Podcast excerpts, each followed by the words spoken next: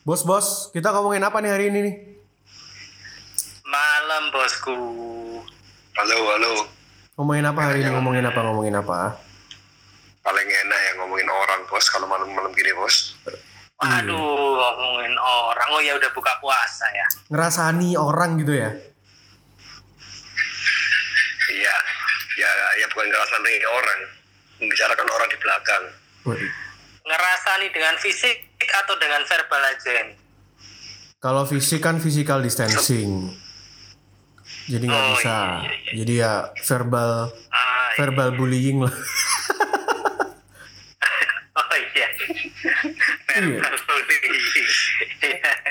Ngomongin orangnya dengar gimana bos? Aduh ya makanya kan sengaja emang supaya dia denger. Kalau nggak denger nggak direkam dong pak. Ini namanya kipa online ya. Iya. Ya. Kipa virtual. Tetap. Iya. Ngomongin adikmu aja pak. Adikmu siapa?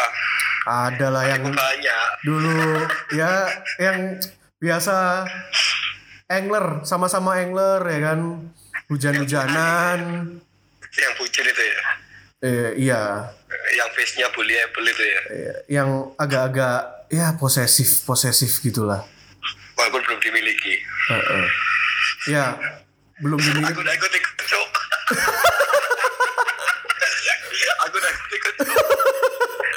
Ya, belum dimiliki, belum ada status. Kalau dimilikin kan udah nikah berarti. Oh iya, benar. Iya kan, itu belum ada status. Tapi ya gitulah pak. Kadang orang kalau udah nyaman suka lupa status pak. Atau mungkin ingat rasa lupa nama mungkin ya. Kalau itu beda dong. Oh beda.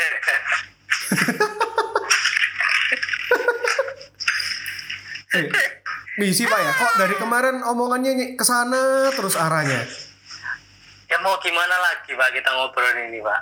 Udah malam-malam. Ya kan tadi katanya ngomongin orang. Oh ngomongin orang. Saya nggak kebiasaan ngomongin orang. Ngomongin diri sendiri aja nggak ada habisnya bang. Dah, ngapain ngomongin diri sendiri?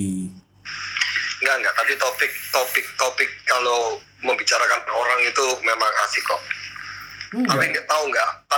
Topik yang paling kasat rendah itu memang topik membicarakan orang. karena itu nggak ada dampak positifnya buat kita. Enggak. Tapi entah kenapa. Tapi itu yang paling menarik. Iya. Di mana-mana konten yang seperti ini yang istilahnya yang nggak ada positifnya itu yang rame. Kayak konten kreatif itu lihat tuh. Pasarnya lihat tuh, yang nggak berfaedah, yang nggak ada bobotnya kan yang rame, ya sama. Enggak sih, justru kalau menurutku ya orang sini tuh sukanya yang melihat orang lain menderita. Nah kayak yang kalau konten-konten challenge makan pedes, ya kan seneng. Iya, soalnya memang kan. Orang itu kan suka melihat orang lain menderita. Karena memang orang itu ada sadismenya berarti ya. Psikopat berarti ya. Ada sisi psikopatnya. Iya, dia suka melihat orang menderita itu. Makanya lihat kalau ada maling ketangkep itu. Dia enggak ada hubungan apa-apa, naik sepeda motor berhenti di tengah jalan. Dipukuli cok malingnya. Pokoknya sama dia cok.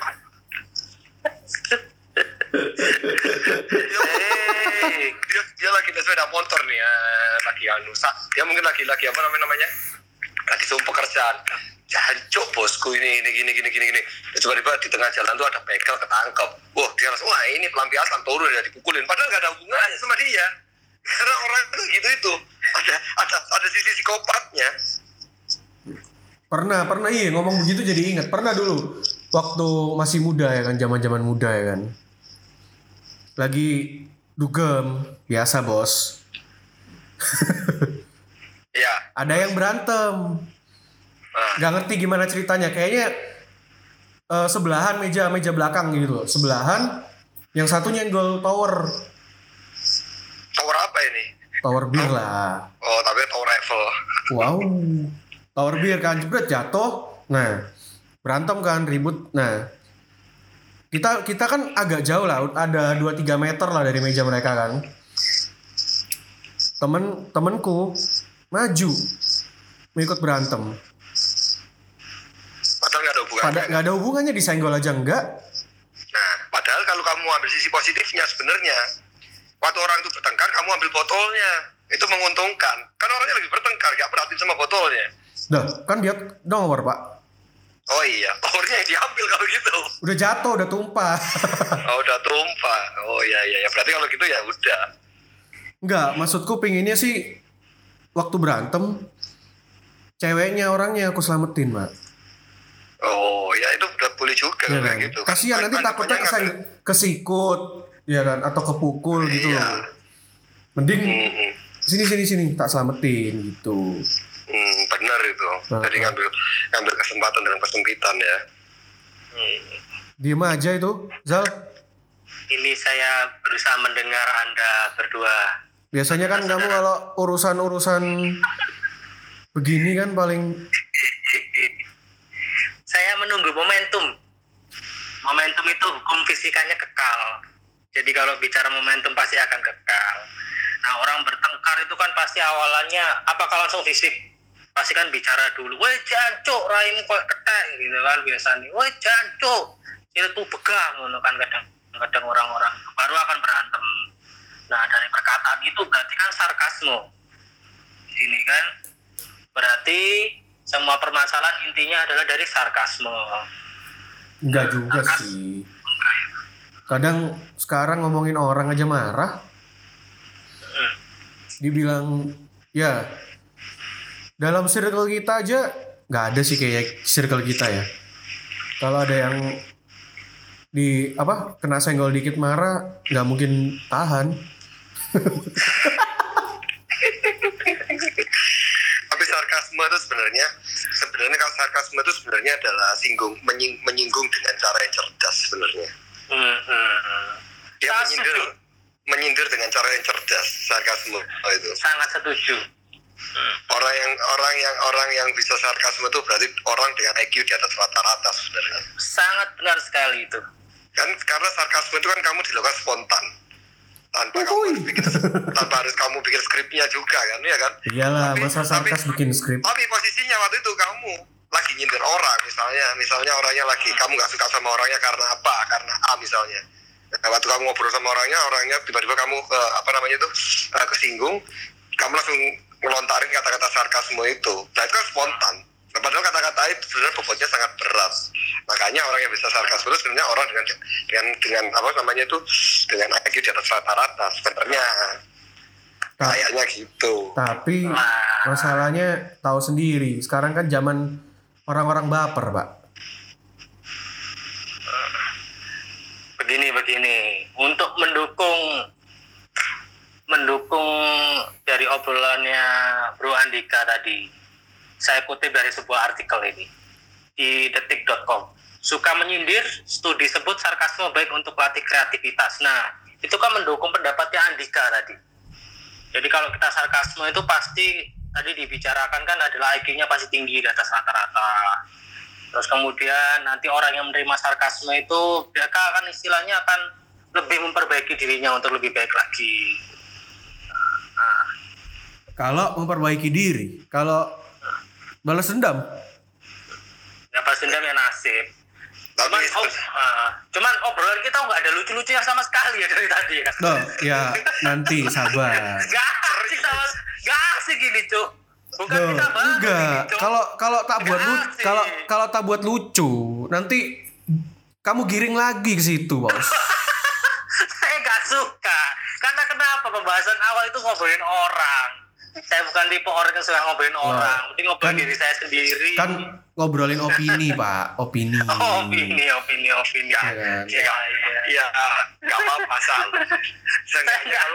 Seenggaknya kan gini, kalau kita enggak bisa bikin orang ketawa, kita bisa kasih wawasan sama orang itu. Kan gitu. Tadi ada dampak positifnya tadi. Itu bukan wilayah kita. Ada wilayahnya orang baik-baik. Kita bukan orang baik-baik, bro. Orang baik-baik itu jam segini udah tidur. Tidurnya 8 jam sehari. Kita jam segini masih nonton bokep, ngobrolin orang, mana ada baik-baiknya. Ngobrolin orangnya online lagi ya? Iya, ngobrolin orangnya online lagi di sini. Enggak, kan lagi WFH, makanya online. Apa? Biasanya kan kita ngobrolin orang, ngomongin orang kan depan orangnya langsung. Oh iya. Itu namanya bukan ngomongin orang, ya, cowok. Ya, kan katanya gak baik ngomongin orang dari belakang. Ya kita ngomongin dari depan dong.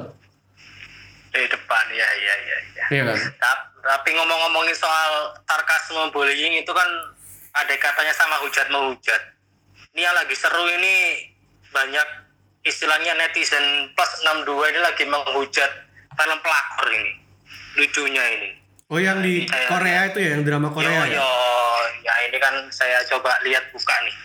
Ada artikel dari sebuah kompas.com. Kompas. Nah, ini loh. kompas.com. Dia ini unik ini, saking kreatifnya ini untuk yang si Mbak Han Soo Hee. Iya. Saya enggak tahu bahasanya apa untuk Mbak Han Soo Hee. Dia komentar nih di Instagramnya. Ini pelakor bikin asiku mampet, apa hubungannya coba, Cuk? Seorang artis buat asinya mampet. Mana ada, Cuk? Masa susu nggak bisa keluar, gopis kan? Orang ini, wes. Ada lagi dua yang katanya sampai. Nah si kemarin sempat baca di mana? Ada yang ngepost sampai si Han Soo Hee ini googling, saking banyaknya komen netizen Indonesia ya kan di IG-nya googling artinya apa sih pelakor. Sampai di Google Translate sama dia. Ya itu kan namanya netizen Indonesia memberikan wawasan baru sama artis Korea. Enggak, tapi ngapain, Mbak? Lah, kalau gini loh, kalau misalkan netizen Indonesia bisa kesel gara-gara dia, berarti kan dia bagus mainnya. Ya kan memang netizennya 62 kan itu cerdas. Itu satu, dua, yang satu lagi itu artis TikTok. Siapa? Yang orang Filipin itu? Rimar. Iya. Kok tahu, Pak? Ngikutin ya, Pak ya? Minuman ya Remy Martin. Ngikutin dah, Pak. Kok tahu? Hah? Ngikutin ya? Iya, di feed-nya Instagram keluar terus jancuk Remy Martin. Sampai cari, Cuk. Nah, Remar Martin. Iya, artis TikTok Filipin kalau enggak salah ya. Iya, Filipin. Itu kan sampai katanya orang sampai yang pacaran putus. Oh ya? Iya, sampai terus katanya enggak tahu pokoknya sampai ceweknya ini gara-gara cowoknya sering banding-bandingin sama Rimar. Itu namanya yang pinter cowoknya. Kan berantem. Terus iya. Ngapain marah? Iya kan? Dan gini loh. Emang si Rimar tahu Anda ada di dunia. Iya. Anda eksis di dunia ini, emang dia tahu. Kenapa dipermasalahkan? Ceweknya juga begitu. Ya kan pinter ceweknya. Ceweknya pinter, cowoknya pinter. Kok ceweknya pinter? Ini saya barusan lihat-lihat ini, Bro.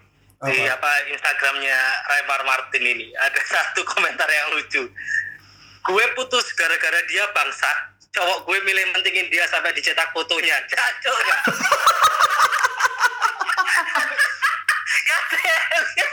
Sampai dicetak fotonya. Cowok.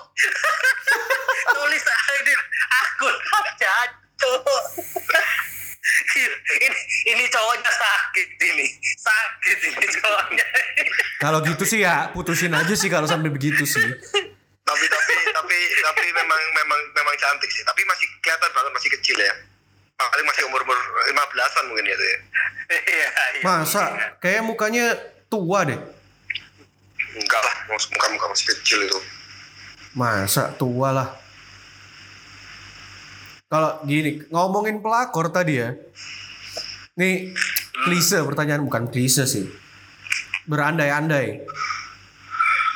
Kan situ berdua kan udah berumah tangga ya. Kalau ketemu pelakor begitu gimana, Pak? Dari dari ini aja, nah, misal dulu lah. Gini, modelannya modelnya kayak gitulah. Yo ngapain? Kalau aku sih ya pikirannya rasional aja ya. Ngapain aku sama itu? Duit gak mungkin cukup lah, bandani. Loh, kan belum tentu dia materi ya kan. Ya sama aja aku tetap, maksudnya gini loh. Kan kalau kamu udah punya pasangan, kalau gini kamu kasih aku perhatian gitu tetap gak bisa mikir aku. Soalnya aku gak punya sifat seperti itu kalau aku loh ya. Hey, munafik ketawaan. Ketawaan dari sarkasme Franknya. Ternyata cukup dengan ketawa bisa sarkasme ya. Loh, gini bos, kita kan pembela sarkasme bos, pendukung sarkasme, kita pro sarkasme. Saya terenyuh mendengar kalimat Anda, bro. Tidak mungkin, ngapain dia berapa, aduh. Wow, enggak. Enggak, Sal, kita sangat percaya. Bahasanya lo sangat politis, sangat aman gitu. Aduh. Kalau kamu gimana kalau kamu? Aku bikin kalau saya didekati perempuan seperti itu, nilai bisnisnya sangat besar. Pertama, saya akan mengajak kerja sama dia. Minimal kita bukakanlah salon. Nah, kan dari kecantikannya bisa mengundang banyak orang. Nah, kita bukakan salon, terus dia akan besar dengan salonnya. Kita bimbing secara fisik, secara mental, secara istilahnya keilmuan, finansial. Nah, ya bisa finansial juga. Nah, saat dia udah besar, mereka kan nggak butuh kita. Tapi dia akan ingat, wanita itu psikologinya akan ingat siapa yang membantu dirinya.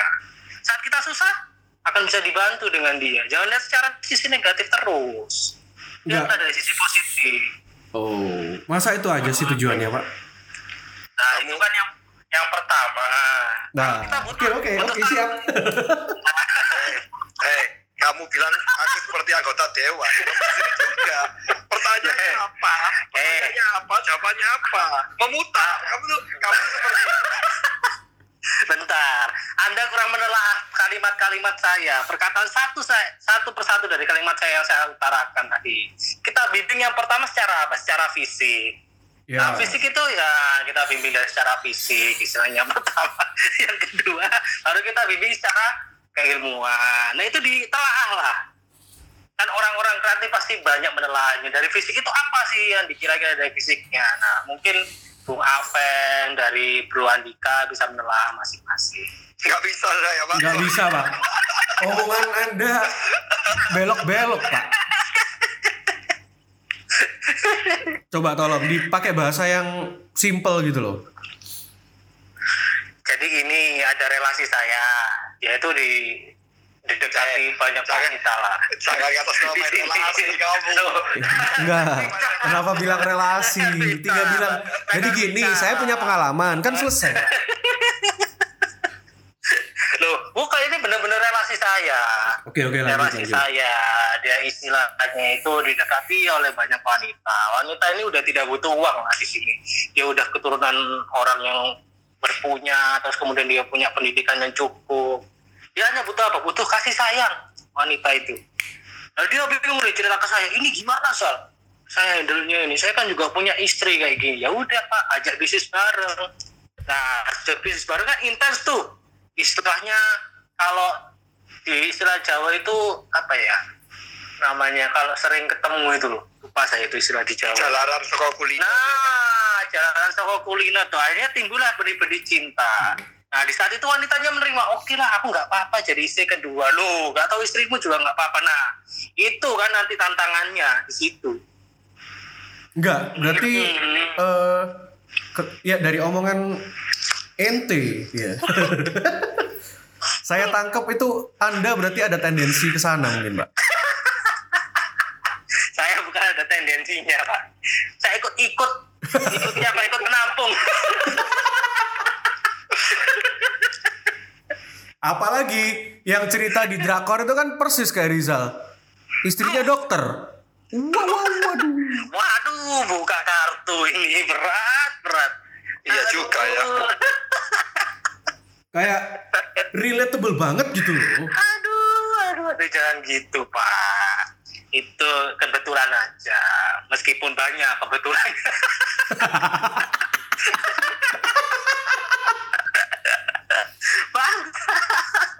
Berarti kesimpulannya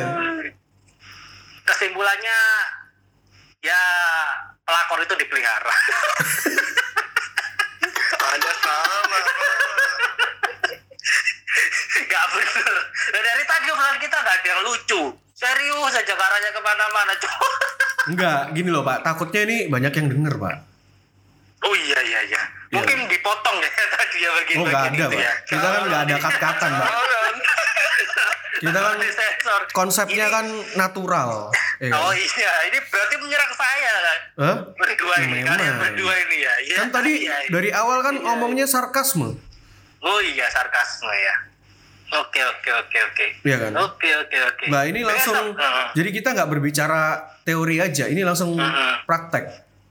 Tapi saya tidak terlalu gila seperti penggemarnya siapa? Remar Martin itu. Saya enggak mungkin cetak-cetak foto wanita gitu kan dipajang gitu kan kalau cuma video ya.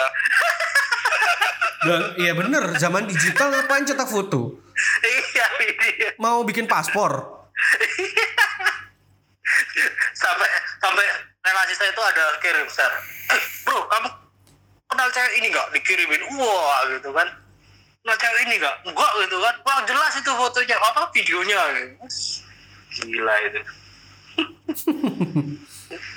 Tapi kita kalau jadi ngomonginnya ngalur ngidul gini. Iya, nggak jelas makanya. Tadi kan ceritanya kita mau ngomongin orang, maksudnya orang ini yang lebih spesifik kan makanya bingung kok baliknya kalau nggak selangkangan ke cewek terus. Wanita itu makhluk paling mulia. Di saat seperti ini semuanya pasti wanita yang kena paling banyak. Kenapa? Contoh kalau jadi pelakor, kalau dia hamil, yang tanggung jawab kan tetap wanitanya. Loh, kok bisa? Wanita itu istilahnya dia hanya berpikir pakai hati, jarang pakai logika. Oke. Wanita itu. Waduh, kayak mengerti banget gitu ya. Jadi kamu yang bicara serius sekarang satu. Iya. Enggak. Dia bukan bicara serius, Pak, tapi mencari pembelaan. Saya jadi ingat teman saya buat deketin SPG beli rokok 2 slop itu bangsat enggak dia. Oh, siapa namanya? Jevan ya? Jevan ya? Iya, Jevan tuh. Jangkrik enggak? Aduh. Iya, pas ada event di mana itu ya? Kayak lupa inget aku tuh. Sarang macan. Oh. Macan apa singa? Oh, singa. Tapi katanya udah tutup Pak tempatnya, Pak. Kayaknya gitu. Enggak pernah lewat sejak PSBB. Oh, kalau boleh tahu kenapa, Pak ya? Gimana tahu aku. Soalnya dengar-dengar kan anak relasi, Bos. Relasi sama bosnya, ada relasi, ada hubungan sama bosnya gitu loh. Ya coba kamu tanya aja sama bosnya itu. Barangkali ngerti. Bisa gitu. Ya, coba kamu tanya aja sama bosnya. Siapa tahu ya. Mungkin gara-gara dicaplok sama singa yang lain. Perebutan teritori mungkin gitu ya. Iya, adu kencing. Kayaknya kebanyakan kencing akhirnya kena raja singa semua, makanya tutup. Mungkin kayak gitu sih. Makanya. Habis dari namanya aja udah menjurus-jurus kan. Menjurus ke singa. Enggak. Ayo kita ngomongin orang itu aja deh. Yang kita tadi mau ngomongin itu deh. Kayaknya menarik gitu ya. Loh, tadi katanya takut. Ya kamu aja ngomongin, maksudnya aku yang dengerin. Loh, iya nyaut tuh. Tapi tadi kayaknya aku lihat di story IG tuh ada yang dulu pernah diituin gak ya, komen-komen itu ya, pernah diposesifin gitu, ceplosan iya. Kan? Iya, ngobrol lihat ngobrolin pos-posan IG itu, aku paling nggak suka sama orang yang nggak pernah upload story. Ketika upload story, upload judul lagu, ngapain? Ya, ngapain, mungkin dia anaknya musik banget gitu ya kan. Jadi dia pengen kualitas dirinya, pengen dikenal anak musik gitu loh. Terus ya gitu lah. Ya, kualitas musiknya. Iya. Padahal dia kalau di mobil dengerinnya ya lagu-lagu keroncong campur sari gitu, tapi kalau diupload gitu. Padahal dia sad boy.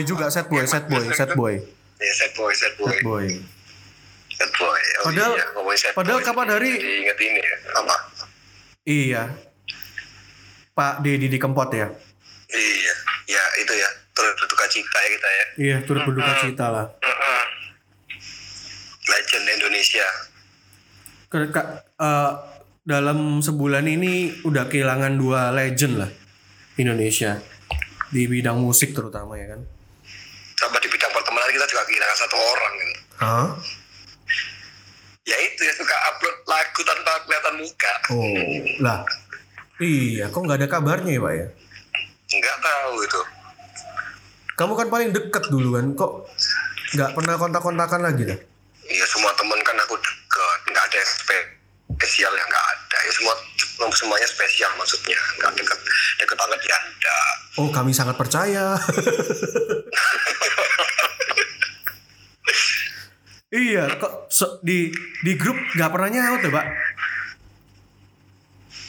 Makanya itu, kuotanya habis terus mungkin. Masa sih? Kayak kuota mahal aja.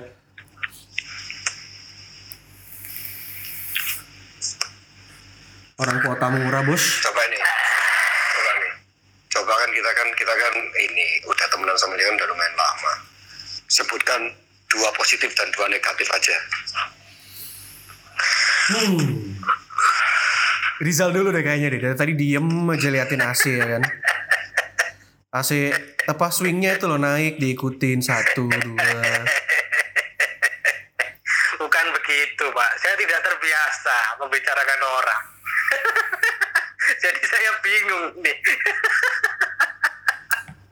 Loh. Saya lebih baik menjelekkan diri saya sendiri. Loh, Pak. Kan ini kan loh opini Pak. Opini bebas ya. Gitu loh. Opini. Oh iya. Kalau dari teman kita itu iya itu positifnya ya. Iya, positifnya dulu lah. Dia optimis dalam mendekati wanita. Berani ya. Ya, yang kedua jujur untuk mendekati wanita. Satu di antara jujurnya, beliau pasti akan bercerita kepada orang tuanya, dan yang disampaikan orang tuanya akan disampaikan kepada wanita tersebut. Wow. Oke. Itu ceritanya Pak. Saya baru tahu. Sarkasmenya mungkin seperti itu. Masa belum tahu Pak? Kamu kan kakak pertama Pak, kakak angkat Pak. Kamu pikiran gue sakti jadi. Negatifnya tadi kan positifnya. Negatifnya tidak ada positifnya itulah.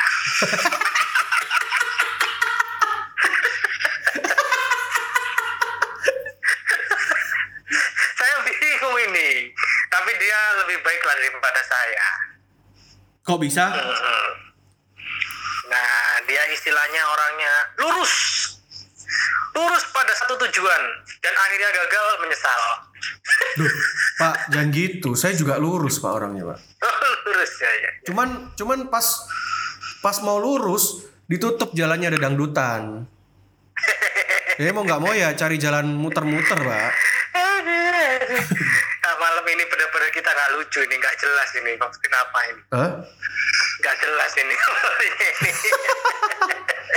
Bener-bener gak enak ini. Saya gak suka ini. Ya coba dong dipancing dong. Dipancing. Saya sudah memancing kembali lagi. Aduh. Ya pancing lagi dong. Kamu dulu kalau di Nonsero mancing dari pagi sampai sore. Itu saya banyak diam Pak kalau memancing gitu Pak. Hah? Ya diem dong mancing.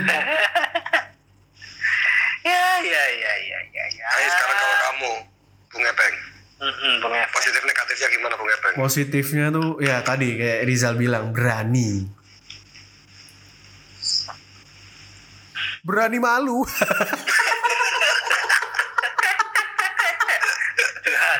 Bener-bener gak enak ini ngomongin orang ini. Gak berani. Terus apa ya ngomong istilahnya, kalau bukan rela berkorban apa? Effortnya tuh serius gitu loh, effortnya. Oh iya benar itu. Iya kan, kalau effort nggak setengah-setengah lah gitu. Nih positifnya itu. Negatifnya batu, Pak. Apa? Batu. Kok bisa batu? Nggak bisa dibilangin. Loh, itu kan positif. Berarti dia kan punya prinsip. Iya, kalau yang jelek-jelek dibilangin ya harus introspeksi dong. Orang jelek-jeleknya biasanya bareng kamu, Cuk. Hah? Orang biasa kalau jelek-jeleknya juga bareng-bareng kita kok dia. Jeleknya, iya tapi turut prihatin sih Pak. Kita yang ngajarin sekarang dia tambah parah jadinya. Masa? Nah, iya dong. Loh, yang 8 kaca itu? Apa 8 kaca Cuk? 8 kaca, kaca ada isinya. Oh, 8 hijau lah. Iya, kaca ada isinya. Berbusa-busa. Yang bisa pergi ke bintang itu ya? Iya. Jadi ini Pak, daripada kita ngomongin orang terus, lebih baik kita kembali ke konten. Tentang pengertian sarkasme sama bullying aja Pak ya. Saya tidak suka itu. Kan barusan kita praktek. Jadi kita kembali lagi deh. Dari pembicaraannya Andika tentang orang sarkasme itu pasti tingkat IQ-nya tinggi. Ya kan? Ya istilahnya tingkat kreativitasnya tinggi untuk warna sarkasme. Saya kepikiran ini, apakah sarkasme akan meningkatkan hubungan seksual antara suami istri nih di sini? Kan orangnya kreativitas nih, dia kan istilahnya. Kalau itu saya nggak bisa jawab. Saya nggak dalam berhubungan seksual lah kita ngobrolnya itu kan. Jadi contohnya nih orang kreativitas, woi ayo cepet kenceng kurang cepet masuknya, nah kan dia kan berbagai macam gaya baru kan mungkin bisa dinikmati dengan orang yang banyak sarkasme itu. Saya nggak tahu nih, kira-kira menurut pendapatnya Pak Andika sama Bro Afeng ini gimana ini? Ya saya nggak bisa jawab Pak, kan ini belum berumah tinggi. Tapi sebenarnya kan bisa jawab, itu kan hanya opini pribadi tentang sarkasme. Contohnya seperti jangan ini, dong nanti saya kelihatan buruknya Pak.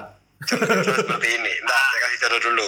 Misalnya kayak si cowok ini kalau lagi berhubungan, lagi main, cepet banget dia keluarnya 1 menit. Si cewek kasihan, membuas karena. Kalau itu tiba-tiba waktu lagi kumpul-kumpul nih sama teman-teman gengnya nih. Sama teman-teman tadi si pasangan A ini sama pasangan B. Nah, si pasangan B ini kan ngomong sama ini. Ngomong sama si pasangan kan mereka kan udah nikah, udah halal lah, pasti obrolannya kayak gitu kan ya. Obrolin. Apa namanya? Gila aku capek banget nih, kemarin malam aku sampai 4 ronde gitu. Yang si pasangan A, si pasangan B juga. Ini dia jawab gini, iya sama, main 1 ronde gak habis-habis sampai berjam-jam, tapi sambil lirik si cowok. Itu termasuk sarkasme kan? Itu kan membangkitkan gairah jadinya kan? Membangkitkan gairahnya. si yang cowoknya, si pasangan yang si cowok yang B ini dia kurang ajar nih pasangan gue, akhirnya dia pakai minyak lintah. minyak bulus minyak lintah dan minyak bulus itu banyak nonton di Instagram iklannya. Enggak, kalau lintah bukan minyaknya ditempelin Pak, itu bukan tahan lama Pak, itu infeksi Pak. Ande langsung adik Anda anemia. Turun darah nanti itu. Aduh. Ya, itu kan contoh sarkasme juga dalam hubungan suami istri seksual ya.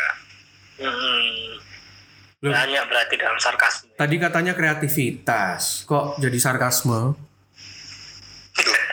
Ya itu kan cara menyindir, itu cara seorang pasangan menyindir pasangannya dengan cara seperti itu supaya pasangannya itu sadar. Kan nggak mungkin kalau dia nyampaikan langsung, kan kalau di ilmu pengetahuan kan katanya secara psikologi nggak boleh menghina pasangannya kan. Jadi dia caranya gitu, atau kumpul sama temennya gitu, ya sekalian diomongin, oh iya, oh ini cowokku kuat banget, berjam-jam. Itu aslinya ya kali-kali. Kayak kalau berjam-jam kayaknya itu Pak, berlebihan sih, lecet dong berjam-jam. Ya kalau pakai tangan iya mungkin ya. Duh. Ya emang bisa basah terus, baju jadi jemur kering. Kamu nggak paham, berarti kamu nggak cerdas. Aku lagi sarkasme sama kamu maksudnya. Duh. Kan saya belum pernah Pak. Ya iya, makanya kemarin tadi udah bilang, lecet kalau pakai tangan. Jadi saya keingatan ini Bapak tentang kreativitas hubungan seksual. Ada teman saya itu tanya ke saya, bro, lu pengen tahu nggak caranya supaya kuat tahan lama gimana? Gitu kan? Dia tanya, oh ya oke bro, gue beneran nih, gue kebetulan juga cepet nih kalau keluar. Ya udah, lu cari dulu dah ceweknya. Dia cari tuh ceweknya, dapat, oke telepon gue dia, bro, ini gue ada dapet ceweknya, oke beneran ya? Ya udah, lu masukin kamar, pertama lu ambil timun. Hah? Ya gue mau begitu kan. Pertama lo ambil, mau bikin sambal lalapan. udah gue dapet timun bro. Terus habis itu ngapain? Udah buka lu celana. Gitu kan? Oke gue buka celana. Nah pertama tangan kanan lu pegang timun, tangan kiri pegang kontol lu. Gitu kan? Terus masukin tuh timun. Lama pasti keluarnya gitu.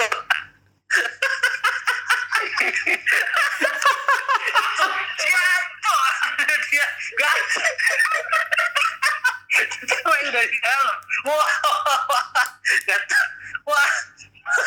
Parah sulit. Enggak, dia enggak nanya sih. Zal, timunnya dipotong apa di? Marah dia.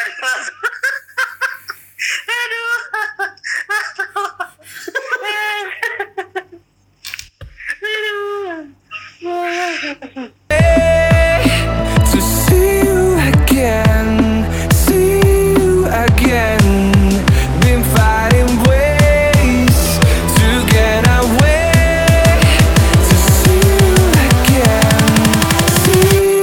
Again.